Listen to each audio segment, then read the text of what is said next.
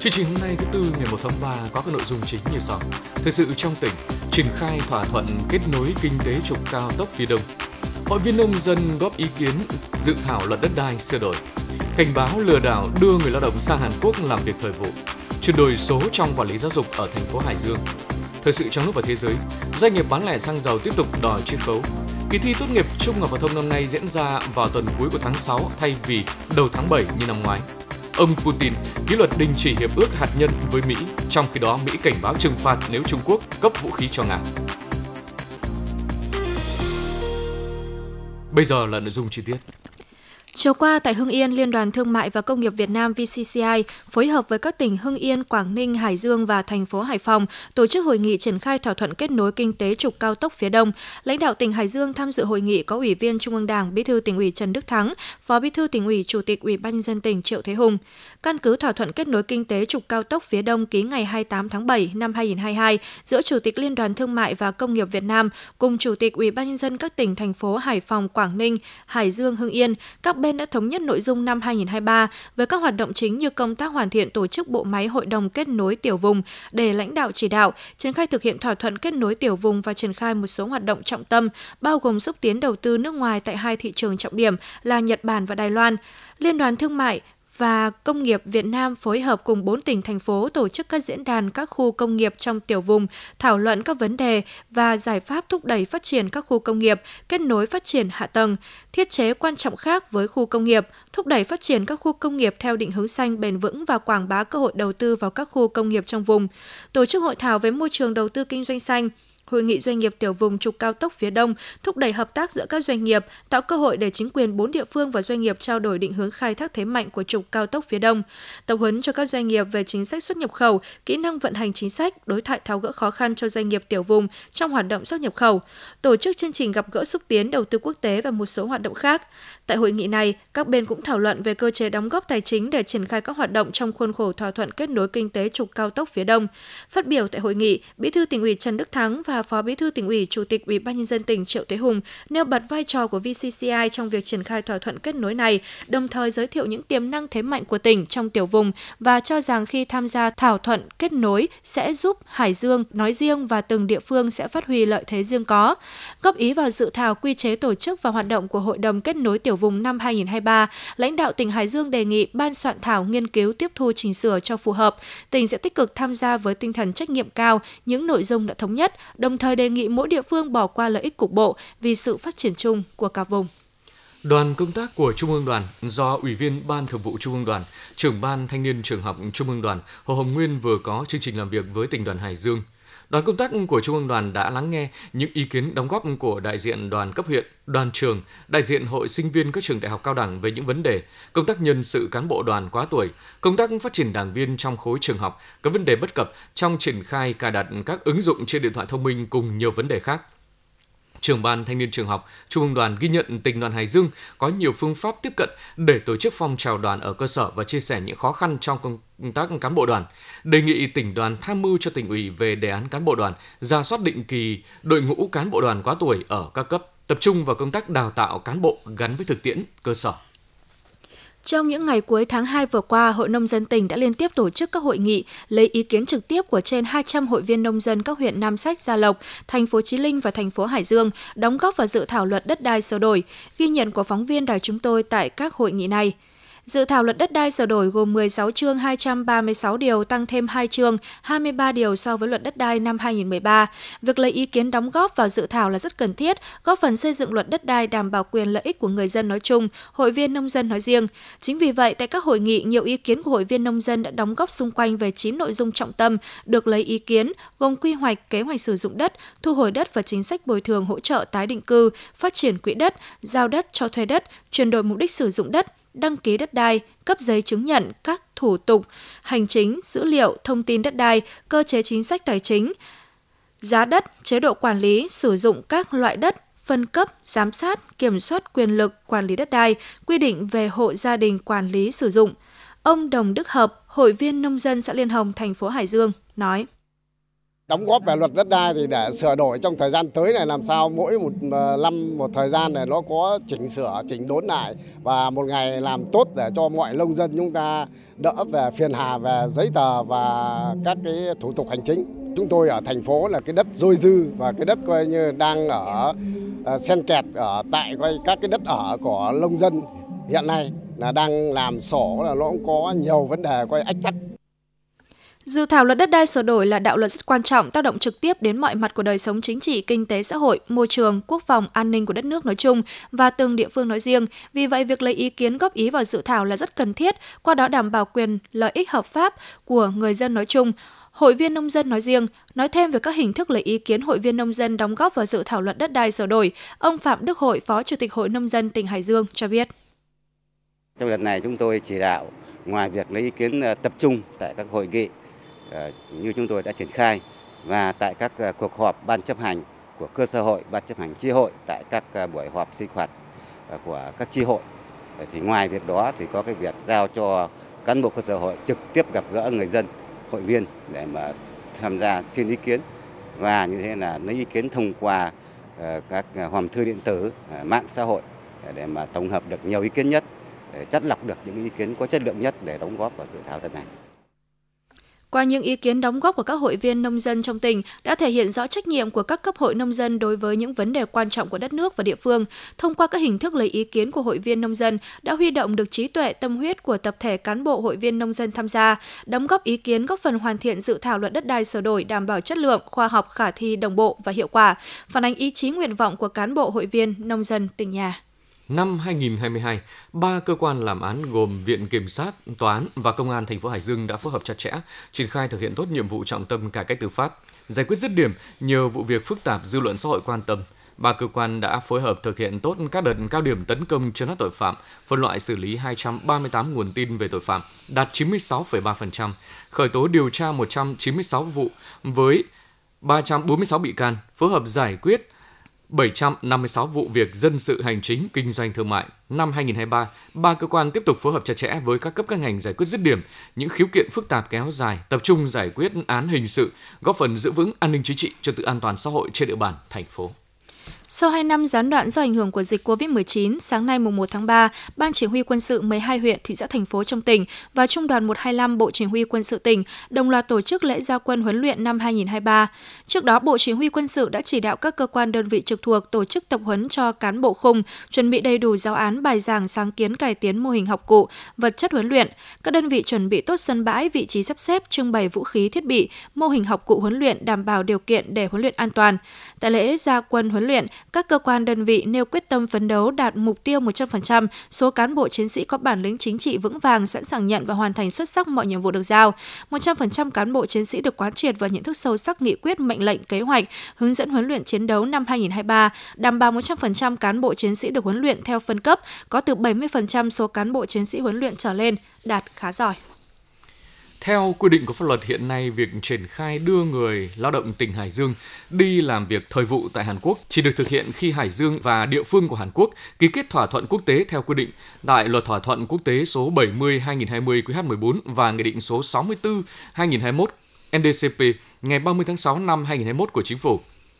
Thời điểm này, tỉnh Hải Dương chưa thực hiện ký kết thỏa thuận với địa phương nào của Hàn Quốc để triển khai chương trình đưa người lao động đi làm việc thời vụ tại Hàn Quốc để ngăn ngừa tình trạng cá nhân tổ chức lợi dụng thông tin về chương trình để lừa đảo thu tiền của người lao động. Sở Lao động Thương binh Xã hội đề nghị Ủy ban nhân dân các huyện, thị xã thành phố chỉ đạo Phòng Lao động Thương binh và Xã hội các phòng ban có liên quan, Ủy ban nhân dân các xã phường thị trấn tổ chức thông tin tuyên truyền rộng rãi trên các phương tiện thông tin đại chúng để người lao động nắm được thông tin về chương trình và đề nghị người lao động tuyệt đối không đăng ký theo bất kỳ cá nhân tổ chức nào, bao gồm cả các cá nhân tổ chức tự nhận là đại diện của chủ sử dụng tại Hàn Quốc để tham gia chương trình lao động thời vụ tại Hàn Quốc. Sở Lao động Thương binh Xã hội sẽ cung cấp đầy đủ kịp thời đến các địa phương khi tỉnh Hải Dương ký kết thỏa thuận với các địa phương của Hàn Quốc để người lao động, người dân nắm bắt đầy đủ thông tin tham gia.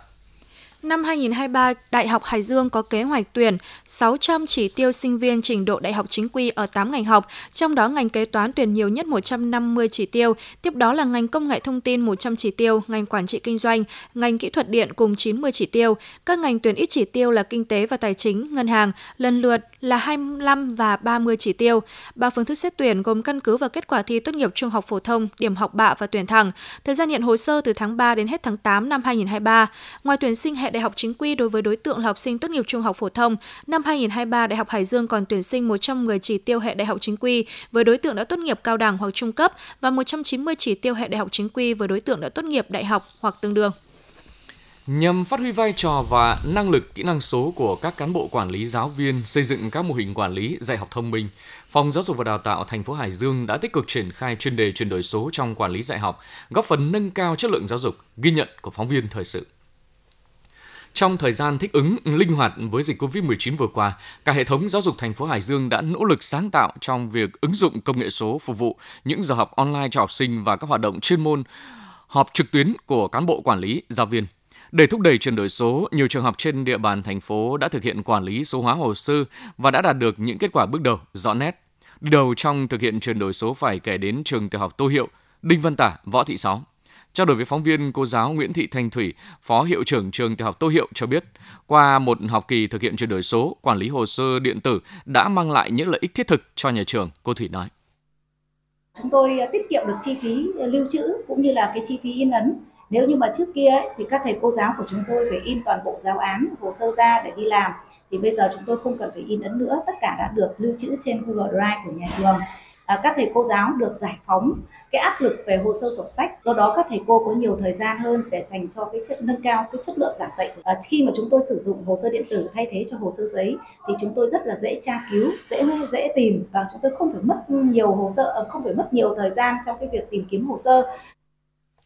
Ngoài tiết kiệm chi phí in ấn hồ sơ sổ sách, tiết kiệm thời gian và không gian phòng chứa hồ sơ, thì chuyển đổi số còn giúp cho công tác quản lý của ban giám hiệu nhà trường được thuận lợi hơn. Cô giáo Vũ Thị Lan, Phó Hiệu trường trường tiểu học Đinh Văn Tả cho biết. Chúng tôi còn thấy được lợi ích thiết thực đó là chúng tôi lưu trữ an toàn, sử dụng tra cứu rất tiện lợi. Còn đối với ban giám hiệu chúng tôi thì chỉ với một thiết bị thông minh thì chúng tôi có thể đi công tác hay ở bất kỳ vị trí nào vào thời gian nào chúng tôi cũng có thể kiểm tra được tốc độ tiến độ của công việc chất lượng hoàn thành của công việc của tất cả thành viên ở trong nhà trường Chuyển đổi số trong quản lý sử dụng hồ sơ điện tử tại các trường học đã và đang thực sự trở thành công cụ hữu ích, góp phần nâng cao chất lượng quản lý giáo dục. Tuy nhiên, một số trường còn gặp khó khăn về cơ sở vật chất, trang thiết bị và lúng túng trong ứng dụng chuyển đổi số. Để khắc phục vấn đề này, mới đây Phòng Giáo dục và Đào tạo thành phố Hải Dương đã tổ chức chuyên đề chuyển đổi số với định hướng về giải pháp thực hiện quản lý hồ sơ điện tử trong trường học. Thông qua việc nghiên cứu, tập hợp tư liệu và tổ chức mô phỏng thực hành các kỹ thuật số hóa, chuyên đề chuyển đổi số đã được tích hợp liên thông giữa kiến thức ứng dụng công nghệ với thực tế các trường học, hình thành và phát triển hệ thống hồ sơ điện tử đáp ứng được yêu cầu của công tác quản lý giáo dục theo chương trình giáo dục phổ thông mới. Là đô thị loại 1 với những tiềm năng thế mạnh ở lĩnh vực giáo dục cũng như khoa học công nghệ, thành phố Hải Dương đang rất chú trọng trong công tác chuyển đổi số trong giáo dục, tăng cường ứng dụng những tiện ích và thành tựu của công nghệ thông tin nhằm tạo ra môi trường dạy và học ngày càng hiệu quả, góp phần phát triển sự nghiệp giáo dục và đóng góp tích cực xây dựng đô thị xanh, thông minh, thân thiện và an toàn. Trong tháng 2, trên địa bàn tỉnh xảy ra 14 vụ tai nạn và va chạm giao thông đường bộ, làm 8 người chết, 9 người bị thương, không xảy ra tai nạn giao thông đường sắt, đường thủy. Tính chung 2 tháng đầu năm 2023, trên địa bàn tỉnh xảy ra 26 vụ tai nạn giao thông, làm 18 người chết, 16 người bị thương. So với cùng kỳ năm 2022 giảm 7 vụ, giảm 9 người chết, tuy nhiên lại tăng 4 người bị thương. Cũng trong tháng 2, qua công tác tuần tra kiểm soát, các lực lượng chức năng trong tỉnh phát hiện và xử lý hơn 800 trường hợp vi phạm pháp luật về trật tự an toàn giao thông, phạt tiền gần 3 tỷ đồng, tước hơn 240 giấy phép lái xe, tạm giữ 262 phương tiện. Để đảm bảo trật tự an toàn giao thông trong tháng 3 này, lực lượng chức năng các địa phương tiếp tục triển khai thực hiện đề án tăng cường đảm bảo trật tự an toàn giao thông trên địa bàn tỉnh Hải Dương giai đoạn 2022-2025, phối hợp triển khai thực hiện giải tỏa vi phạm hành lang an toàn giao thông đường bộ trên địa bàn tỉnh, kiểm tra đề xuất kiến nghị xử lý các bất cập hạ tầng nơi xảy ra tai nạn giao thông nghiêm trọng trong tháng 2 năm 2023.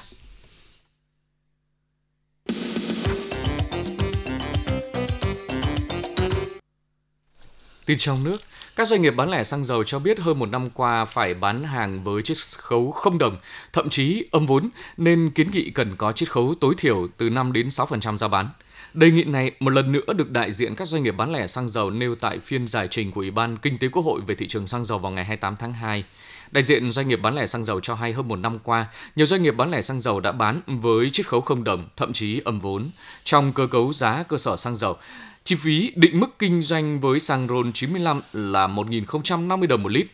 E5 RON 92 là 1.205 đồng một lít và lợi nhuận định mức là 300 đồng một lít. Các doanh nghiệp đầu mối sẽ tính toán trong khoản này để thỏa thuận mức chiết khấu cho các thương nhân phân phối bán lẻ. Khi đầu mối lỗ, họ dùng khoản này để bù vào nên cắt chiết khấu. Đại diện doanh nghiệp cho rằng khâu bán lẻ phải có chiết khấu từ 5 đến 6% trên giá bán. Chủ cây xăng mới đủ trang trải chi phí hoạt động, trả lương nhân viên điện nước, lãi ngân hàng, tiền mặt bằng. Nếu không phân chia rõ, sau này thị trường sẽ tái diễn bất ổn. Ước tính số lỗ của các doanh nghiệp bán lẻ hơn một năm qua khoảng từ 3.000 đến 4.000 tỷ đồng. Không phải do họ không biết kinh doanh mà do cơ chế điều hành giá chưa phù hợp. Cần có chiết khấu tối thiểu trong giá cơ sở cho khâu bán lẻ cũng nhận được đồng tình từ giới chuyên gia. Ông Đậu Anh Tuấn, trưởng ban pháp chế kiêm phó tổng thư ký Liên đoàn Thương mại và Công nghiệp Việt Nam VCCI nhìn nhận không nên thả nổi chiết khấu giữa các khâu trong chuỗi cung ứng xăng dầu. Ông đề nghị nhà nước vẫn định giá mặt hàng này khi sửa Nghị định 95 thì cần tính toán hợp lý trong cơ cấu giá cơ sở xăng dầu, tức là nên quy định tỷ lệ chiết khấu tối thiểu cho khâu bán lẻ để họ có lãi hoặc không lỗ. Kỳ thi tốt nghiệp trung học phổ thông năm nay diễn ra vào tuần cuối của tháng 6 thay vì đầu tháng 7 như năm ngoái. Hôm nay ngày 1 tháng 3, Bộ Giáo dục và Đào tạo cho biết kỳ thi tốt nghiệp trung học phổ thông năm 2023 sẽ được tổ chức vào các ngày 27, 28, 29 và 30 tháng 6. Cụ thể, ngày 27 tháng 6, thí sinh làm thủ tục dự thi. Thí sinh làm bài thi từ ngày 28 đến 29 tháng 6, 30 tháng 6 là ngày dự phòng. Kỳ thi tốt nghiệp trung học phổ thông gồm 3 bài thi độc lập là toán ngữ văn ngoại ngữ cùng 2 bài tổ hợp là khoa học tự nhiên gồm vật lý, hóa học, sinh học và khoa học xã hội, lịch sử, địa lý giáo dục công dân đối với thí sinh học chương trình giáo dục phổ thông hoặc lịch sử địa lý đối với thí sinh học chương trình giáo dục thường xuyên. Hai năm trước do ảnh hưởng của dịch COVID-19, kỳ thi tốt nghiệp trung học phổ thông diễn ra vào tháng 7, Bộ Giáo dục và Đào tạo lý giải năm nay dịch đã được kiểm soát nên Bộ quyết định đẩy lịch thi sớm hơn. Công tác tuyển sinh đại học vì thế dự kiến cũng sớm hơn năm ngoái để các trường bắt đầu năm học mới vào đầu tháng 9. Ngoài ra năm nay Bộ điều chỉnh một số vấn đề kỹ thuật để tăng cường kỷ cương thi cử theo dự thảo sơ đổi quy chế thi tốt nghiệp trung học phổ thông công bố hồi đầu tháng 1. Thí sinh không còn được mang thiết bị ghi âm ghi hình vào phòng thi, chỉ được mang bút viết, bút chì, compa, tẩy thước kẻ, máy tính bỏ túi, không có chức năng soạn thảo văn bản và atlas địa lý Việt Nam. Khi thi môn địa lý, thí sinh cũng không được rời khỏi khu vực thi sau khi hết 2 phần 3 thời gian làm bài mà ở tại phòng chờ trong thời gian còn lại. Một điểm mới nữa là năm nay thí sinh được đăng ký dự thi trực tuyến ngoài việc đăng ký trực tiếp tại trường. Bộ Tài chính đề xuất chính phủ bỏ chính sách cho học sinh sinh viên khó khăn vay tiền mua máy tính, thiết bị học trực tuyến. Giải thích lý do đưa ra đề xuất trong dự thảo ngày 27 tháng 2, Bộ Tài chính nhận định hiện nay học sinh sinh viên mắc COVID-19 chỉ nghỉ học một thời gian ngắn, không cần thiết phải học trực tuyến như giai đoạn trước. Chính sách cho học sinh sinh viên khó khăn vay tiền mua máy tính bắt đầu từ tháng 4 năm 2022 với mức cho vay tối đa là 10 triệu đồng trong 36 tháng, lãi suất 1,2% mỗi năm – trong gần một năm triển khai chương trình đã hỗ trợ cho 80.000 học sinh sinh viên với tổng số tiền gần 800 tỷ đồng. Theo báo cáo của Ngân hàng Chính sách Xã hội, tăng trưởng dư nợ thời gian gần đây của chương trình hỗ trợ đã chậm dần. Giai đoạn tháng 8 tháng 9 năm 2022, dư nợ của chương trình tăng gần 72 tỷ đồng, riêng tháng 9 chỉ tăng 26 tỷ đồng, trong khi đây là thời gian bắt đầu năm học mới, cho thấy nhu cầu của học sinh sinh viên không nhiều như trước. Ngoài ra, qua giả soát nhu cầu vay vốn thực tế, 49 trên 63 tỉnh thành cho biết không còn nhu cầu. 45 địa phương đề xuất dừng chương trình vay vốn do các em đã được trang bị thiết bị thông qua chương trình sóng và máy tính cho em. Dựa trên những căn cứ này, Bộ Tài chính đánh giá việc bỏ chính sách cho học sinh sinh viên vay tiền mua máy tính là hợp lý. Những trường hợp đã vay sẽ tiếp tục thực hiện hợp đồng đã ký.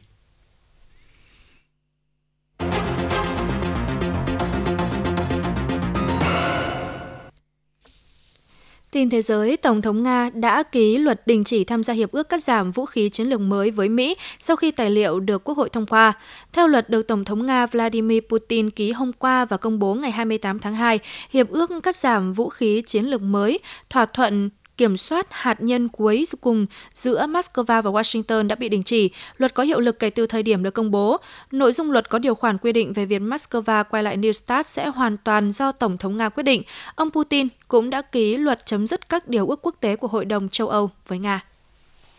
Ngoại trưởng Mỹ Antony Blinken cảnh báo sẽ trừng phạt các công ty và cá nhân Trung Quốc nếu nước này cung cấp vũ khí sát thương cho Nga. Trung Quốc không thể lựa chọn cả hai con đường khi đề cập tới chiến dịch quân sự của Nga ở Ukraine, Ngoại trưởng Mỹ Antony Blinken phát biểu ở Kazakhstan hôm 28 tháng 2. Ông Blinken cho biết Washington đã cảnh báo Bắc Kinh với những hậu quả họ có thể đối mặt nếu hỗ trợ vũ khí sát thương cho Moscow. Ông nói thêm đây là vấn đề nghiêm trọng trong quan hệ giữa Trung Quốc với Mỹ cũng như các nước khác trên thế giới. Theo Ngoại trưởng Mỹ, nước này sẽ không ngần ngại áp đặt các biện pháp trừng phạt đối với những công ty và cá nhân của Trung Quốc nếu họ vi phạm lệnh trừng phạt chống Nga hoặc tham gia hỗ trợ nỗ lực quân sự của Nga theo bất kỳ cách nào.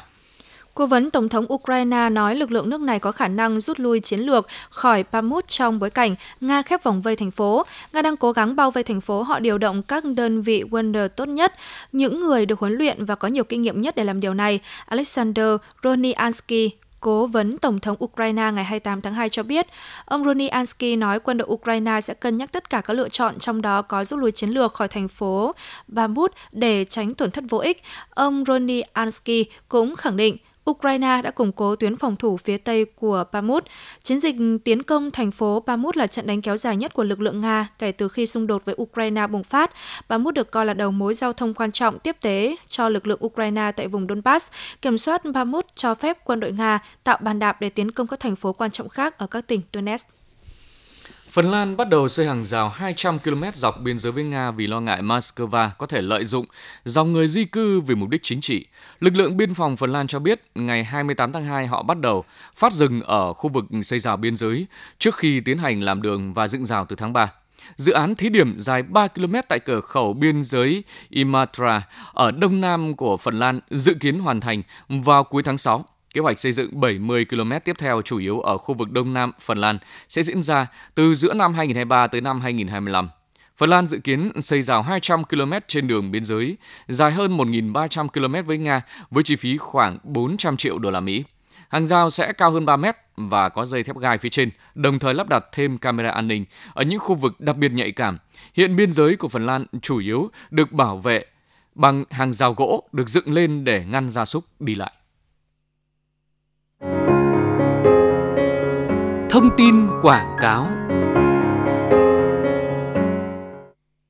Thông báo tuyển người dẫn chương trình. Đài Phát thanh và Truyền hình Hải Dương tuyển người dẫn các chương trình phát thanh truyền hình như sau.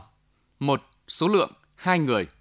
2. Điều kiện tuyển dụng. Nam, nữ là người Việt Nam, tuổi đời từ 20 đến 25, tốt nghiệp hoặc đang theo học các trường đại học cao đẳng, có năng khiếu dẫn chương trình, yêu thích nghề MC. Thể hình cân đối, khuôn mặt đẹp, ăn hình, nam cao 1,65m, nữ cao 1,55m trở lên. Có giọng chuẩn phổ thông truyền cảm, không nói ngọng, nói lắp, nói tiếng địa phương, không có dị tật, không có tiền án tiền sự, có lý lịch rõ ràng. Có sự hiểu biết và có kiến thức về xã hội, biết khai thác đề tài, nhiệt tình sáng tạo trong công việc. 3. Mô tả công việc. Dẫn các chương trình trên truyền hình phát thanh như chương trình thời sự, talk show, giao lưu tọa đàm, văn nghệ, các sự kiện. 4. Hồ sơ đăng ký dự thi tuyển gồm Đơn xin dự tuyển, sơ yếu lý lịch có chứng nhận của chính quyền địa phương hoặc nơi đang học tập công tác trong thời gian 6 tháng. Các văn bằng chứng chỉ, bản sao công chứng, giấy khám sức khỏe trong thời gian 3 tháng, giấy khai sinh, bản sao, hộ khẩu thường trú, bản sao, một ảnh toàn thân và một ảnh chân dung 4 x 6 mới nhất. Kinh phí thử giọng và ghi hình dự tuyển 200.000 đồng một người. 5. Thời gian nhận hồ sơ đến hết ngày 10 tháng 3 năm 2023 trong giờ hành chính. Địa điểm nhận hồ sơ, phòng tổ chức và hành chính, tầng 1, Đài Phát thanh Truyền hình Hải Dương, đường Trương Dương, thành phố Hải Dương, điện thoại 02203 852 306. Sau khi tiếp nhận hồ sơ, Đài Phát thanh Truyền Hải Dương sẽ tổ chức tuyển chọn. Thời gian tuyển chọn, ban tổ chức sẽ thông báo trên truyền hình, website và qua điện thoại cho các cá nhân được tiếp nhận hồ sơ. Những người trúng tuyển, Đài Phát thanh Truyền Hải Dương sẽ tuyển dụng và ký hợp đồng làm việc theo quy định. Ghi chú, hồ sơ đã nộp sẽ không được trả lại. Trước đây quý vị và các bạn vừa nghe chương trình thời sự 11 giờ của Đài Phát thanh Hải Dương. Chương trình do Lưu Hưng, Trà Giang, Quý Đông, Minh Phú thực hiện. Chịu trách nhiệm nội dung Phó Giám đốc Đặng Đình Long. Cảm ơn quý vị và các bạn đã quan tâm theo dõi.